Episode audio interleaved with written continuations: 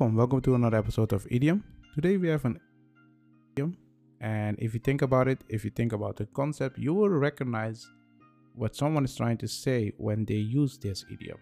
So there are sometimes idioms, if someone uses it in the correct context, you will recognize what someone is trying to say. And this is an idiom that I most of the time use when a client of mine need to make a decision, and sometimes I would just say sleep on it. So the idiom is sleep on it. What does it mean? Think about something for a while before making a decision.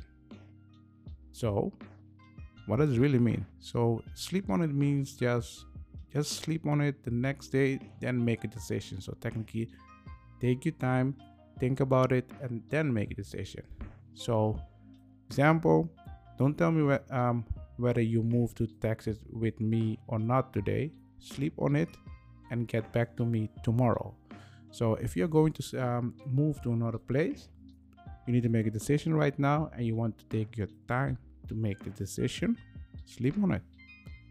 That's how you can use this um, idiom. So technically, if you want someone to think about their decision, if you want someone to take their time to think about their decision, you can use it. And it's not that difficult to remember this. Just say sleep on it. So sleep on it, if you look at it, you sleep on your bed, you sleep on it.